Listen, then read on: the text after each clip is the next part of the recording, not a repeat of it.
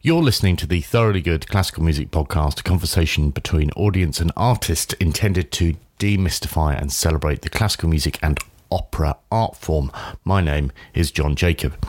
The Thoroughly Good Classical Music Podcast is available on Spotify, iTunes, and Audio Boom. If you haven't already, please be sure to subscribe to the series via your preferred app so you'll get an alert every time a new podcast is published.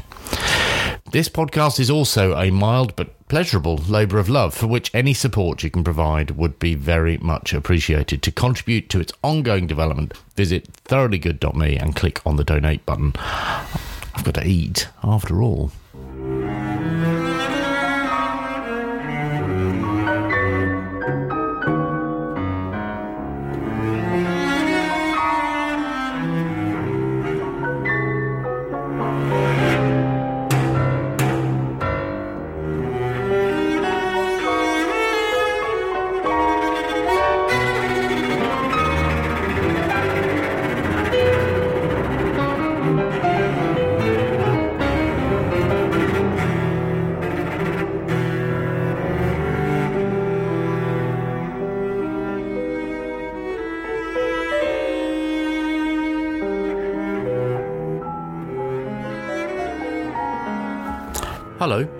Podcast number 40 in this thoroughly good classical music podcast series features an interview with cellist Joy Lisney, who appears at the Purcell Room at the South Bank Centre on the 8th of June in a recital of Bach, Chopin, and Brahms with her piano playing father James Lisney. Joy, it seems to me, is no sloucher. She composes, she conducts, she plays the cello, and she cycles a lot. Uh, and perhaps that shouldn't have surprised me in the way that it did initially, because there's a down to earthness about that range of activities which I find quite refreshing, whilst I have no intention or remaining time available to squeeze in an early morning run, for example. Possibly is more to down to motivation more than anything else. Uh, I like the way that activities which are seemingly at odds with our perception of an individual's work or identity actually complement a musician's life, pointing to something far more holistic. There's another thing worth noting about this conversation, which has slowly dawned on me listening back to it and others I've recorded since this one. It is the unease around discussing detail in classical music and actually any subject come to that. I often sense in an interview that I sometimes need to give permission to a contributor to go a little deeper into the detail too. And at the same time as giving that permission, I also recognize I'm experiencing a kind of imposter syndrome, perhaps even a nosiness asking the question. As someone who loves the genre, I always want to know more and more detail because by appreciating more and more the finer detail of what's going on, then I can arrive at a deeper understanding of the art. So, on that basis, expect detail on sound production, other cellists, Joy's compositional process, her take on female composers, including the questions not to ask a female composer, which you'll be glad to hear I didn't ask, by the way, and some valuable insights into the role of a conductor and the way they sometimes have to communicate to their players. What what other breakfasts do you have, please? I'm quite boring breakfaster. I usually go for the same thing. Okay. Sometimes, if I'm feeling really out there, I might do pancakes. Right. But usually, it's just down the middle muesli. So never fried food. Um, I'm not so much into fried food in the morning, although I do a lot of cycling, and sometimes if I'm doing loads and loads, we'll, with my friends, we'll go and like eat way too many eggs for breakfast or something like that. What is way too many eggs? Probably five or six. Oh my god! Yeah, exactly. God, like, what, like each? each? I know Wow. it's disgusting. Wow. Well, I'm, I'm, that's a slightly judgmental term, but um, wow. And what they just and they don't even hit the presumably. It's great. It's great.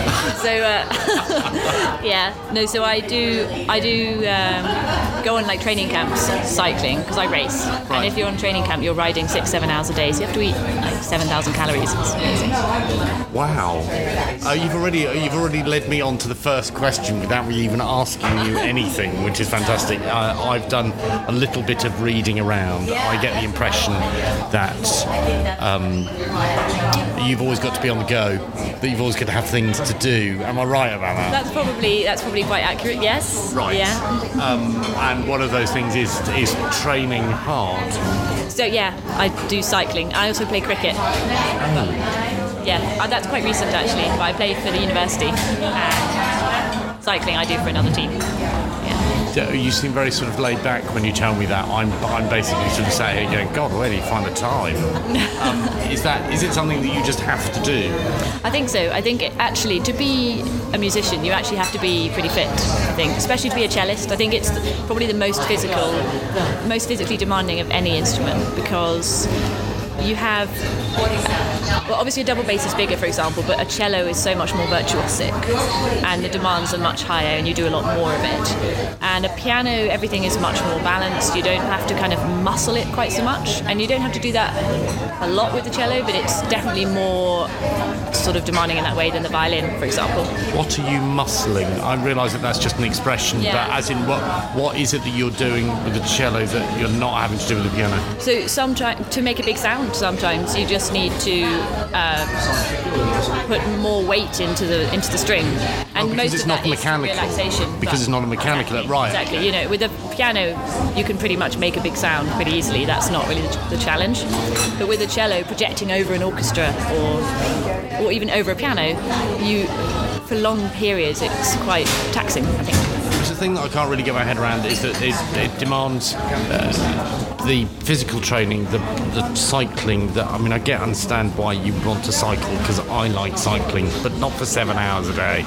Um, I don't get how you can separate the time because you need a lot of time for both, Yeah. don't you, in order to be at the top of your game? Yeah, so um, I don't normally do seven hours. That's if I go Okay. away on a trip. Um, But I think How I'm many quite, hours do you normally do then? I don't know. It varies from day to day. Right. So sometimes I go out with people. Sometimes I'll just squeeze something in early morning or something. But um, This is I've, what I mean. oh, just I- early yeah. morning. You've always got to be doing. Yeah, okay. So I've, I um, didn't go down the kind of typical musician route. Lots of musicians go to a music school, they sort of focus just on music, then they go to music college and study just their instrument there. I never did that, so I went to a normal school and did a lot of sport. That was my sort of made love as a child. So I got up early did my practice before school, and then I did school, and then I did sport after school. And I think I've always been in that sort of state of mind. And then I went to university and studied an academic music degree. So I had to fit my cello in around that, or rather fit my degree in around the cello, actually, as it as it turned out. So I think I've been very used to time management in that way, and I find that the three musical things I do, so cello, composing, and conducting, all feed into one another. So it doesn't really feel like they take away from one another ever. Um, They're not competing. no, no, and I tend to work really well in a project-based kind of uh, system. So, for example, with composition, last summer I went away, stayed with some friends, didn't take my cello, and just spent three weeks writing really all the music I needed to for this year, and then came back prepared for a series of concerts. So I work better, sort of intensely focusing on one of those at a time. You're a completer finisher as well, aren't you? Clearly. there, there's no there's no project that's left unfinished, is there? Generally, yeah, No, I think I wouldn't bother starting it if I wasn't going to finish it. Um, are you aware of how unusual that is to hear someone say? Do you know? Do you, are you aware of how that comes across? It comes across in a not really good. No, I'm not sure. I'm second guessing now. No, but it's unusual. As in, you know, this is what I'm doing. I'm doing this at this hour. I'm, starting on this project, and and I'm going to finish at this particular. I mean, that's quite that discipline is uh, unusual. Yeah, but I think it's very necessary for a musician because, I mean, in the simplest sense, if you have a concert on a certain date, you have to have finished the project of preparing for that concert by that date. Otherwise, you have to go on stage and embarrass yourself. Um, so, Okay. Yeah. Okay, yeah, that's the, that's the. Um, so, tell me about. You've got some concerts coming up 1st Tell me about them first. So the concerts I've got coming up in the next few weeks are with my father, James Lisney, and we're doing a recital of solo Bach, um, a Bach Gamba Sonata. So that's originally for viola da gamba and harpsichord. We're doing it for cello and piano, and then the Chopin Cello Sonata and the Brahms D Major Sonata, which is originally the violin sonata in G. Um, and the solo Bach we're doing, or I'm doing, is the Bach Chaconne, which I've arranged from the violin partita. So it's really, a, it's very much a concert of arrangements, although the Chopin is originally for cello and piano. And uh, where? Uh, so we've got one at Cheltenham in the Pittville Pump Room Uh-huh. on the sixth of the eighth of May. Sorry, um, and then St George's Bristol on the nineteenth of May, and then the South Bank Centre in the Purcell Room on the eighth of June. Wowzers. Wowzers, that sounds massive and grand.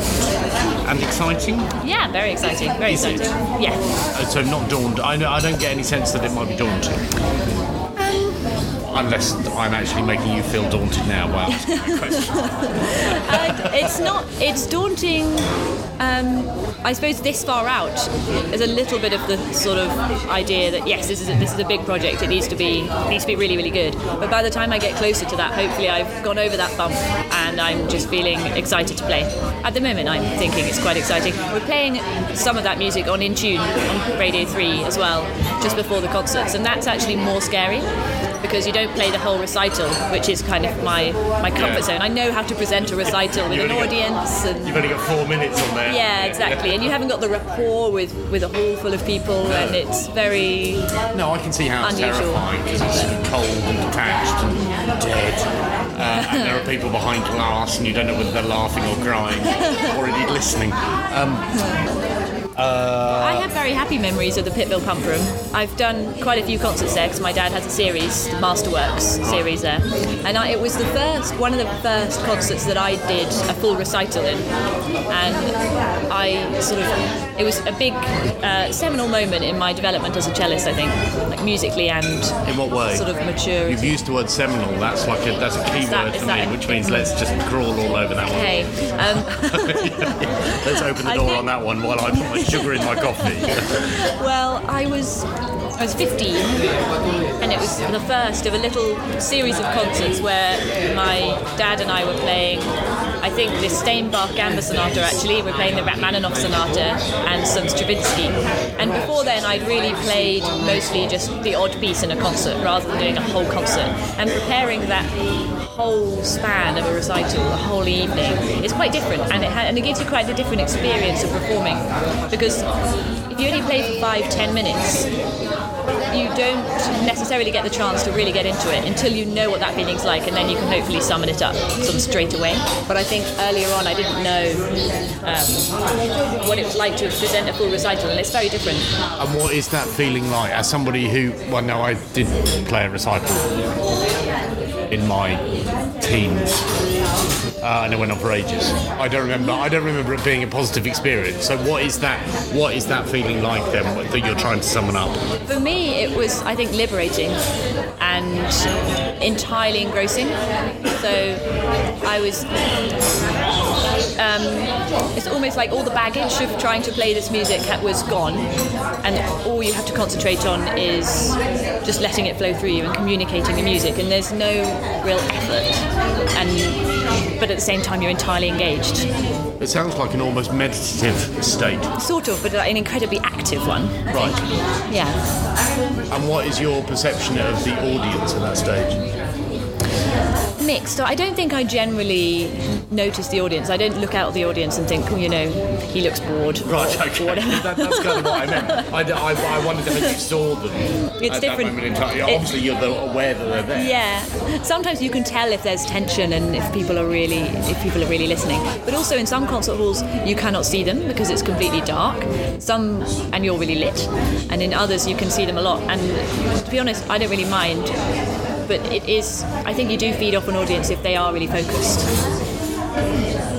I also wanted to ask you about. Uh, you talked about in an interview that I'd read. You talked about different sounds and how you were uh, using this part of your career to develop your own sound. That's what I think I read. You're looking at me like I'm sure I didn't write that, uh, but I think you did. Um, and actually, I spent I spent some time at the Cacciatore and Cello competition last year and I heard endless cellos over a three-day period. And I, I'm a clarinetist. I'm not a cellist, and I don't. Uh, I feel a certain amount of imposter syndrome when talking to a string player because I just think, well, I don't really understand how you do this. I don't. I mean, I understand how you do it, but I don't. Yeah. I don't get it. Um, and what struck me was that there are a variety of different qualities of sound.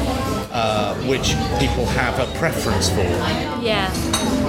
and I can't pinpoint what is a, a quality of sound and what is an error. Do you, do you see what I mean? So I Yeah. wonder whether I wonder whether you can give me a primer for different types of sound production.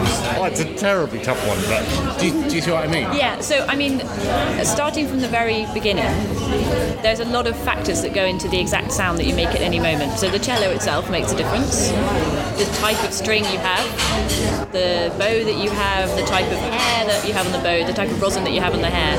And like on a very basic level, I think people decide to play with different amounts of rosin on their bow, and that changes their sound. It makes it more individual. That I, I don't use very much. Everybody's always scandalised that I don't put rosin on every day, but I, Why are they why are they scandalised? you know, because some Is people because just think they, they have to put rosin on every day. Right.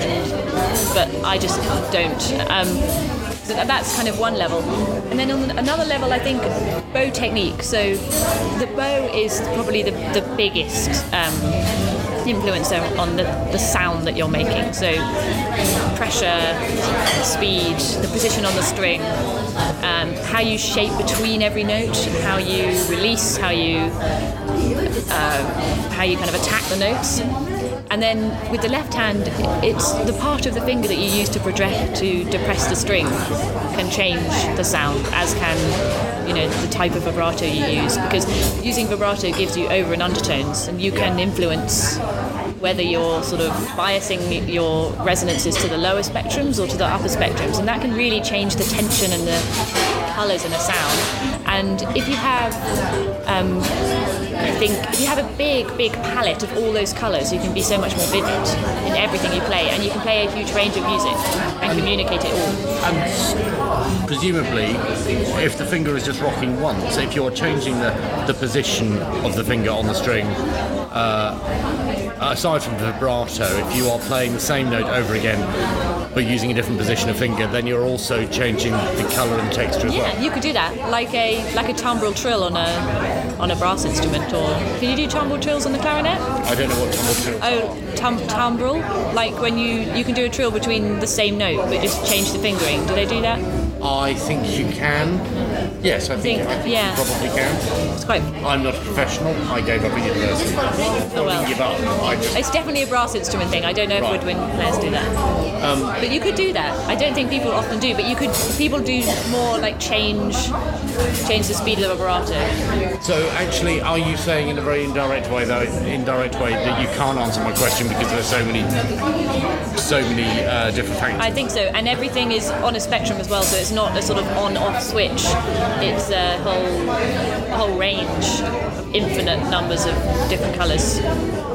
Uh, can you give me a primer around those instrumentalists who have had an impact on you in terms of their sound? Uh, yes, so I think I'm quite unusual in that I haven't been that influenced by cellists, mm-hmm. but there are a few who, who have influenced me in certain sounds. So uh, Rostropovich has this famous sort of velvety, chocolatey, big sound, and I think I've tried to kind of achieve that. But sometimes, sometimes I might want the kind of incredible clarity that someone like Janos Starker gets out of the cello, especially low down.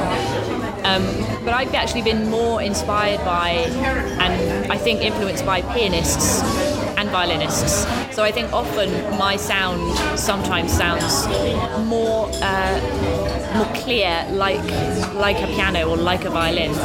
And that's partly me. It might be partly my cello. My cello happens to be very clear down low and not sort of incredibly rumbly like some cellos are. But I think it also suits me. Was uh, were the instruments that Rostropovich was playing on were they quite rumbly as well? I think he had a that where that particular. I can't remember the name of the cello, but it was an Italian cello, and it was particularly rich. Had an incredibly dark, rich colour as well, Right. visually. Um, but yeah, every cello is different. This is a Serafin, and it's it's very. Um, it can be very silvery up top and incredibly clear. Um, but it's also got a richness and a, and a range of colour. That's the most important thing in an instrument is the range. Um, I think.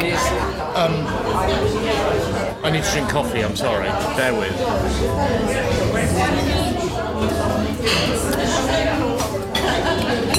We don't have. We have this. this When did you first hear Rostropovich play? I never heard him live.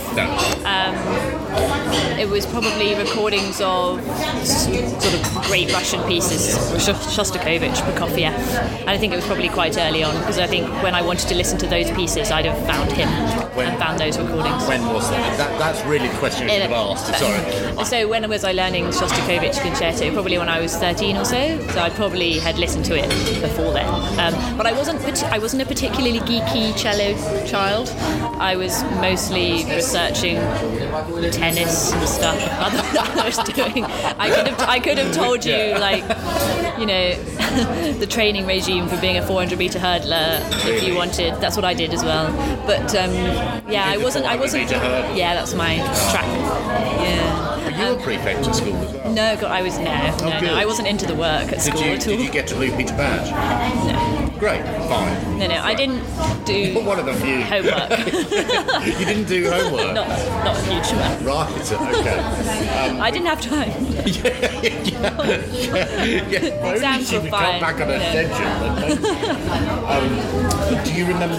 But do you remember that moment when you first heard heard that recording? I'm just wondering what impact. It's funny. I think I was just more excited by the piece. I've always been more excited by the piece, by the composer's vision than anybody else's kind of realization of, of something because that's where I've always started. I've always looked at the music, at the score first and thought, what am I going to do with this? You know, what what does he mean? What can I do? And I've been less less sort of influenced by listening to things and thinking, yeah, I'd like to play that. I'm more, I'm much more likely to be excited by looking at some music and seeing possibilities. Where does that object? That's a very objective view, uh, for somebody like me means I can't ask you about background of that particular work necessarily. But I wonder where that that uh, pleasure that you derive from obje- taking an objective approach comes from. Is it an objective approach, or is it more a um, kind of more like an abstract approach? So I'm, I'm actually looking, I'm looking at something that doesn't exist yet because I'm excited about how I might play something It's almost trying to play it. It's almost scientific. Yeah, I suppose it is. Like I want to discover this piece. Yeah. I don't want to be shown. I'm not ex- excited by being shown, you know, a theory that's already a theorem that's already been lined up. I'm excited by looking at the possibilities. Yeah, I suppose it is quite scientific. What were your other academic interests? I, mean, I know that you didn't do very much homework. I did. I'm sure you Um, must have done some. I did. I did. um, I was. I liked history, and I, I, like, I quite liked maths and science and things. But I ended up doing Latin and Greek for my A levels and music. Wow. So, Okay. but they were quite mathematical, quite analytical, translating, but also creative. So I quite like that. uh, so the Shostakovich you were telling me about the, the cello concerto. Yeah, yeah. First cello concerto. Uh, what excited you about that? I think I, I loved the technical challenge. I loved the virtuosity, and I liked the kind of rawness of that piece. Um, it's it's also got it's got a beautiful slow third movement, which is an, entirely a cadenza, and it gets faster and faster and more exciting and more kind of crazy. And I loved that. My my current kind of favourite concerto is actually the Prokofiev Symphony Concerto, which is similar to the Shostakovich but bigger, and it's also it's more lyrical as well and less cynical. Less cynical. I think so. Yeah. How do you mean by less cynical? It's it's. I think it's more open, whereas Shostakovich is very kind of um, bitter. Okay, okay. Um, Yeah, which I also I, I, I see what you mean, and actually, I think that's probably some uh, a reason why I quite like it because it because it appeals to my rather bitter and resentful. no, I yeah, exactly. I do love it as well. And the second Because there's concerto grit, is dark. there's grit in it. Yeah, yeah. That's always Shostakovich. There's always grit. Whereas sometimes with the Prokofiev, it, there isn't. Uh, and what do you? How do you approach something like the Elgar then? If you if you if you approach approach works from an abstract perspective, how do you how do you approach something like the Elgar? the same, I think. Really? And I think I pr- approach every piece of music from Bach to a brand new piece that's never been played before. I hope that I approach them all exactly the same way. Do you? Know, uh, I asked because uh, I was talking to Adam Zaba about this. I think I can. I'm terribly sorry. My phone rang, which is terribly rude. I would normally say to people, um, switch it off. Uh, um, I was talking to Adam Darbo from the Majesty Collective in the last podcast where um, we were talking about the difficulty with the Elgar and how actually Jacqueline du Pré has essentially that recording for EMI has cast a shadow on um, the listening experience and presumably on the performing experience too. And I, I just wonder whether there is an element of you that might approach you with a certain amount of trepidation because of all of that Um, Maybe I'm just too naive for that. well, I no, I wouldn't. If, if, if you're not, I wouldn't describe it as naive. I'd, I'd describe it as being very focused. But you're saying that you. That I think there's no trepidation around. I I love that performance, and it's not necessarily how I want to play. Yeah. But I know there are probably some things that I do. But I, and in fact, that performance was very inspiring to me. And Jacqueline du Pré was very inspiring to me when I was a very young cellist, when I was five or six and starting out. But um, yeah, things change. I, for example, when I first started, I was listening to Jacqueline du Pré's Bach cello suites when I really when I was four or five before I started, and I, my mum and dad put on somebody else as a little test, and I was really angry. I wouldn't listen to any of the others. But now I really don't like her cello suites. You don't, you don't like no. it. Uh, what, it, uh, I realise that it's not personal, but uh, and also she's dead. But um, what is it that you don't like about them now? What, can you account for that shift? I don't know. Maybe don't like is a is a is a Yeah, sort of strong word. I think but how is that? How is they don't necessarily. For me, they are. I don't want to sort of get into technicalities about.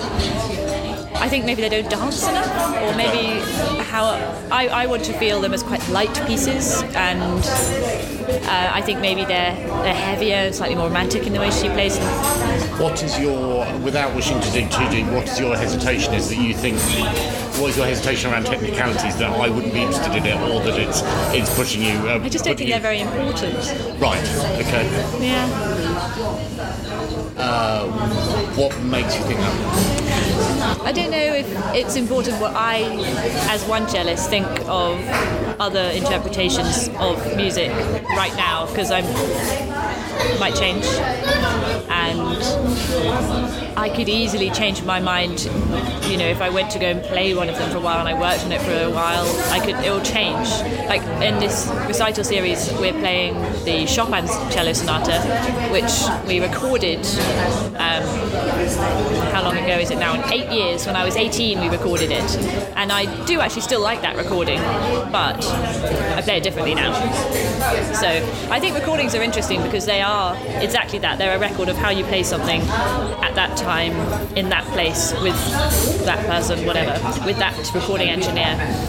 And I think when people try and say that, you know, this is the this is the recording of the shop and this is my kind of statement about this piece forever, I think that's it's a bit limiting. Uh, the reason I ask you is is because for me, I'm fascinated by exactly that thing that you described. The fact that actually a recording is a statement of a particular moment in time, and effectively no more than that. Um, and there may be really distinguishing characteristics about that particular recording, uh, and certainly with the likes of du Pré uh, and the Elgar, that's definitely the case for me. And you illustrated it Yeah. around about the the Bach stuff. Um, and I ask, I sort of explore it a bit more because actually I think it's an element of classical music that people don't really talk about at the moment, uh, and I and I think that's what makes it even more fascinating. Do, do you see what I mean? Um, I think people are quite frightened about the detail, and I don't want people to be frightened about the detail. Really, Yeah. that's that's really where that comes from. It wasn't wanting to to get you to commit to something only to embarrass yourself later. Um, you not only do you cycle, uh, play the cello, but you also compose. um, is there anything that you don't do? Uh, tell me about your composing work. How important is that to you? How do you decide I'm doing this now? Um, so usually I'll write a piece because I need to write it for, for somebody, for an ensemble, for a particular occasion. And the way that I usually work is that progress is quite slow at first, and I'll just sort of do it all. I'll just think about it really, and then once I've sort of hit on the kind of initial idea, usually for me, I can then just go and it, and it sort of just comes really easily if I think it's a good idea. And um, and then once I've written a piece, which will probably just take I don't know a week, it doesn't matter, um, but it'll just come pretty easily. Then I'll come back and change things and work on improving things. But I, I do tend to write in a big a big sweep and then back. I think when I started composing and as I developed as a composer, it, I found that very interesting as an interpreter of music because it's very easy if you if you just play music, just if you if you only play music, to um, underestimate composers sometimes I think. People are very very quick to say oh you know he he, he wrote that this time but you know another time he must have just forgotten to write this and it can't be different. And if you're a composer and you've sort of agonized over exactly why that bar goes this way and that one goes that way I think it just reminds you that actually somebody has thought about this a lot and maybe given credit and yeah editing by analogy is something that really annoys me so How do you mean? so when, when editors say oh it must be like this the second time because it was the first time Oh. and that really annoys me because i'm sure it's not right No, I'd agree with you. I, I think um, my my equivalent, well, I don't want to use the word analogy, but my equivalent is that uh, I used to uh, make. Well, I still do. I make videos about stuff. I used to work in comms and PR, and I used to make video. And I would shoot interviews with people, which were uh, not this, serendipitous, conversational. Uh, a lot of things were revealed in those interviews which hadn't been planned for. Questions hadn't been asked. Nobody knew that it was going to be revealed. Yeah. But it's really fantastic content because look, that's what they've just told you, and you would edit it all together, and then somebody else would come along and go, "No, we want to lose that." ah, okay And I, I think you weren't even there. You weren't even there at the interview. You did. You're not really engaged in this process. Actually, all you're really thinking about is the end product, mm. and and there is something in there is something there, there, there is a part in the creative process I think where something emerges that nothing's been planned for. Yeah. And and they're the real nuggets. Uh, I'm not entirely sure that's exactly the same as what you're saying but interesting though, and it's it's kind of related, I think, to the to the creative gap between composers who are locked away in their sort of towers and performers on the stage and the audience off the stage. And I think that combining those is a bit better. Maybe not the audience, but um, not on a formal basis because obviously the work needs to be done but you can come in later Yeah. So as a composer, I'm I'm very interested by creating pieces that I can perform or at least be involved in the performance. Because firstly, I find it really nerve-wracking sitting in the audience and letting other people do it. Um, but also because I do I play the cello and I can conduct, I can do be involved in most performances. you like to be in control sorry I know that sounds very Yes, I aggressive do. I yes, don't I don't do. mean it in an aggressive My way. ideas, yeah, I find it difficult to. Well, I, I think I just have an idea of how it, I You don't need to be defensive about that. I know it sounds like a really aggressive question, but it wasn't in that way. Uh, I'd spoken to some other composers at PRS uh, a few weeks ago who talked about exactly that same thing when they've been commissioned to write something, and and they spent all of this time on, the, on their own in a bubble producing this thing that they really cared about, and then they have to hand it over and sit in the audience. And I absolutely, to, to, you, you've had all of this control beforehand, and then in an instant, it's no longer yours. And that, that's why I say, why wouldn't you want to hang on to that sense of control? But that's also one of the really special things about composing. So ideally, you should be able to put everything into your score that somebody else needs to play what you want. And I think every composer is is is on a spectrum of how much freedom you give a give a musician. So some composers give want the musicians to improvise. Some of them want you to just play the music that they have written on the page. Stravinsky said, "Just play the notes." I think. Um, and I think everybody's on that spectrum somewhere, and you need to decide how much you're going to notate into the music and how much and how you can influence a musician to actually have their own ideas and put themselves into it. Because I think for a performance to be convincing, the musician playing it has to be really convinced, and they have to feel that they are invested as well. So I think that's quite a quite an important part of what you're, composition. descri- what you're describing there is almost like a contract. Yeah. The, the, the, the manuscript is a contract, and there are these moments in the manuscript where, uh, say, like in a period where there's uh, improvisation, where the composer is almost challenging him or herself to, I'm going to let go now. Yeah. You take over. But what constraints do, do you use? Because hardly ever did it just say, right, improvise. Not really- Yeah, you really give something. boards. Yeah. okay. So there's, you know, all the way along. You could be, you could give them a whole load of notes. You could give them uh, ideas. You could give them, I don't know, a chord structure. Or you could just be writing conventional music with no improvisation, and you could either write every single phrasing in, or you could leave it slightly more open and allow people to phrase. But I think one of the things that is tricky about contemporary music now is that we don't have an accepted way of playing it necessarily.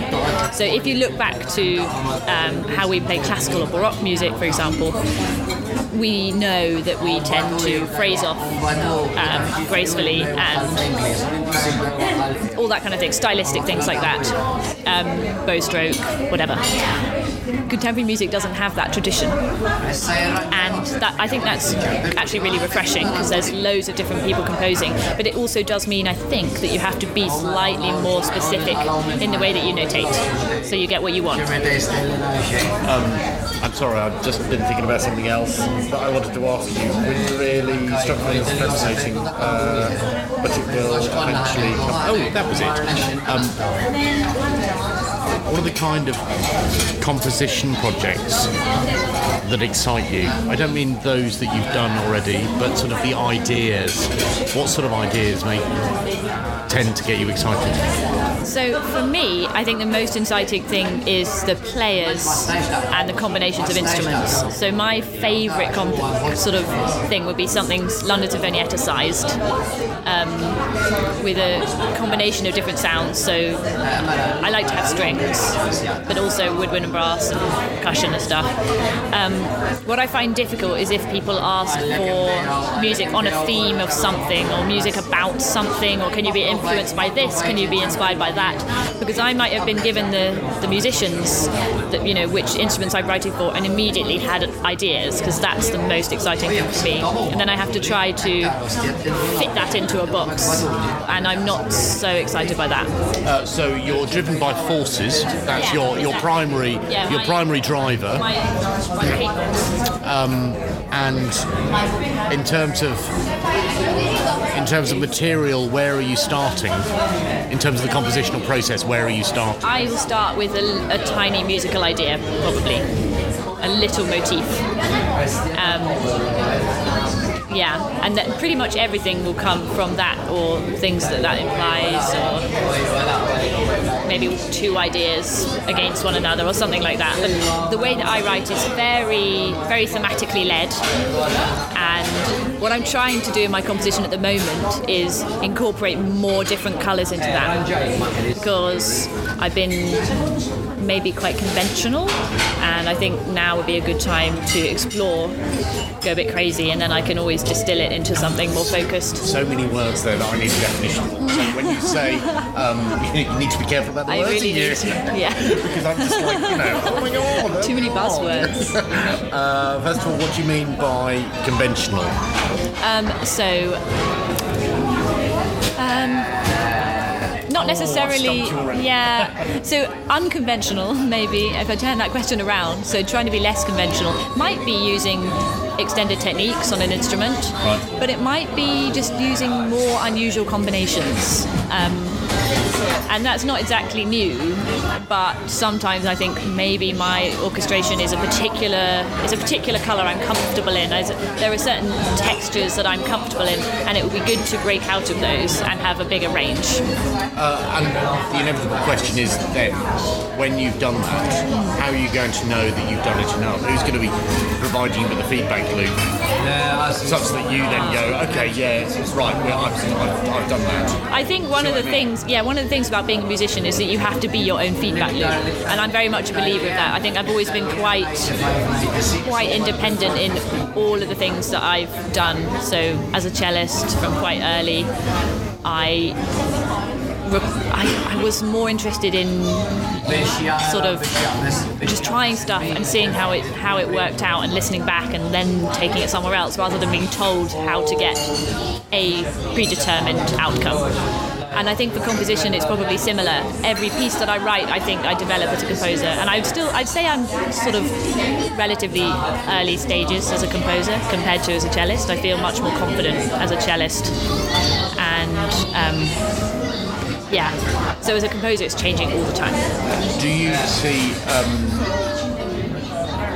do you see lots of opportunity given that there has been um, a lot of attention given to a diversity in classical music programming? Sort of female composers I and mean, things. do, do you look on, on what has happened over the past two or three years? I'm not suggesting that the work is done, but do you look on that and think there's an opportunity there? You know, there, there, there's a there's a developing channel for somebody like me. Yeah, I think um, I think it's a bit of a it's a tricky one because I don't really believe in sort of quotas and things. But I think that because of the establishments that we have, they probably are necessary because otherwise we fall into the same patterns. I think what's also important though is to play play music by female composers who are not now contemporary because there were loads and they've just been sort of written out of the history books a little bit.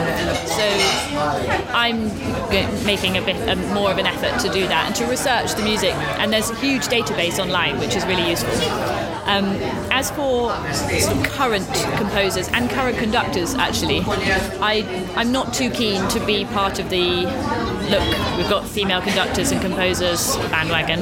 Um, partly because I think if it comes across as a fad, fads don't last. Um, and partly because I think it's happening and it can and it can happen quite organically. But I think it's great that there's a push. I think sometimes um, sometimes the organisations that do it sort of sidestep the actual problem. So there are quite a few festivals who say that they have plenty of women composers, but they've only commissioned them to write little pieces, and they've commissioned men to write the big pieces. And I think that's quite um, that's quite unfair because they're still they're, they're trying to say that they have this equality, and they don't. And I don't think that's right. But you, presumably that the fact that it's moving in that direction, you uh, you see an opportunity there. Yeah, I mean, I, I haven't. I, people are saying, "Oh, what's it like being a female composer?" No, I'm no. not going to ask I know you didn't. Thank you. Um, Because be really I just say, I just, I don't. I've never been a male one. I just, I don't know. Um, what a question. But um, been asked that? yeah, loads. Oh, no. god, and conducting. What's it like being a female conductor? I said, I don't know. Oh, I'm choking on my own rage. Well, I'm glad you didn't ask, but. Um, I'm really crassly ignorant. I'm sorry. It's just, I know, but um, oh, I've lost my thread now. Um, I was asking you if you thought that you saw an opportunity. oh yeah, no, I was saying Yeah. I have never felt discriminated against, basically, and I think that people, most people in the music business are not deliberately discriminating, and I think it's, yeah, it's exciting that there are not doors closed, particularly the composers. I think conducting has some way to go. Actually, I think there are lots of doors that are still closed, um, and sort of well-known conductors come out and say, "Oh, women can't conduct," um, and that doesn't do any good to anybody. So, um, but composing's doing really well. Uh, we haven't really talked about conducting. True. No. I need to check the time. Um, you do conducting as well. I do. What is the experience of conducting in comparison to that that is required for composing? To composing, gosh, I would see that they were very different. Yes. Um, even Because I see a shift, a necessary shift, going from a very insular experience. Oh, you know, it's a Oh, very yes. lonesome experience. It is a lonely yes, but so is practicing the cello quite a lonely thing. To, to shift, okay, so to shift from those two disciplines to Yeah. standing in front of the orchestra and actually commanding Yeah. a lead. Yeah. Um, What is necessary for you to achieve that shift? So I really love doing it, and I think the main thing is that I'm I love the music that I've chosen. I've been very lucky because I set up my own orchestra. I can kind of be music director, so I can choose what we do, which makes my job very easy because I do music that I love and that I desperately want to make everybody in the orchestra love, so that they play it, and that's my entire motivation. It seems a very pragmatic approach. It's very- We're doing what I want to do, Yeah. okay? and that I just I mean when I play a concert on the cello I want I, I just want the people in the audience to love the music that I'm playing as much as I do. That's it sounds very kind of you know do goody or whatever but I just like really love this piece and I want to convince you of it. Um, and it's exactly the same when I'm conducting except that I'm convincing the orchestras and enabling them. I feel like as you're a conductor yes you're a leader you have to be kind of inspiring but you're mainly enabling them to let go and perform and you're just helping I love the rehearsing I, I, I find that fascinating What do you find fascinating about that? so you've got, um, say you've got 12 first violins and you want them all to do something in the same way and they'll all respond to different different uh, ways of putting something. So some of them will really respond if you say, um, I want a, I want a really fluffy sound here and some of them will get that straight away and some of them will respond much better if I say, you know, can you use a really light bow, lots of bow on the fingerboard and a sort of gentle vibrato, blah blah blah. Some will respond people- to description, Exactly. others will respond to instruction. Yeah, and I find in the woodwind and the brass, generally, especially if it's one to a part, it's much better to be sort of metaphorical when you're when you're asking them to do something. But with strings, people will interpret that differently. So you try everything, and I think that's something that's really interesting about, in fact, all kinds of teaching is communicating to different people the same thing, and sometimes you need to do that in a lots of different ways. That must be exhausting. I think maybe I, you don't I, think about no, I, I love it. I think usually the orchestral projects I've done have been quite full on, but um, it's worth it. So, yeah. The hardest thing I think about it is like planning rehearsals and timing rehearsals and things. So the last sort of orchestral conducting thing I did was a charity concert that combined students from 15 years old up to professionals from all over Europe. They, we had people from London orchestras and Vienna Phil, Leipzig Gewandhaus, all over the place. They all came together on one day, one rehearsal, Mahler 9. Uh, we rehearsed, the students have been rehearsing all week, but that last rehearsal we had three hours to cover the whole symphony really, because some of the players have not been there. And the hardest thing about that rehearsal was making sure that we did cover everything and judging where you have to leave something and trust that it will happen in a concert and where no actually we do need to work on this now and get to the end of this sort of So there's an element 75 of, minute piece. There's an element of time management. There's there's an element of um, being aware of where your uh, insecurities might be or your hesitations are, and and also having to trust people who you've not met before. Yeah. Well, yeah, God most of them I had met them because I'd chosen them. Yeah. But But yeah. in that moment- But exactly. Yes. And you've got 80, 85, 86 people or whatever it is. Are you aware of that? That the, the you know when you when you unpack all of that and you lay it all out as we are now, hmm. it sounds pretty horrific. Yeah, you're making it sound worse. This podcast is going really well. Um, You've been listening to the Thoroughly Good Classical Music Podcast, available on Spotify, iTunes, and Audio Boom. To get in touch, tweet at Thoroughly Good, post a message on the Thoroughly Good Facebook page, or email john.jacob at thoroughlygood.me.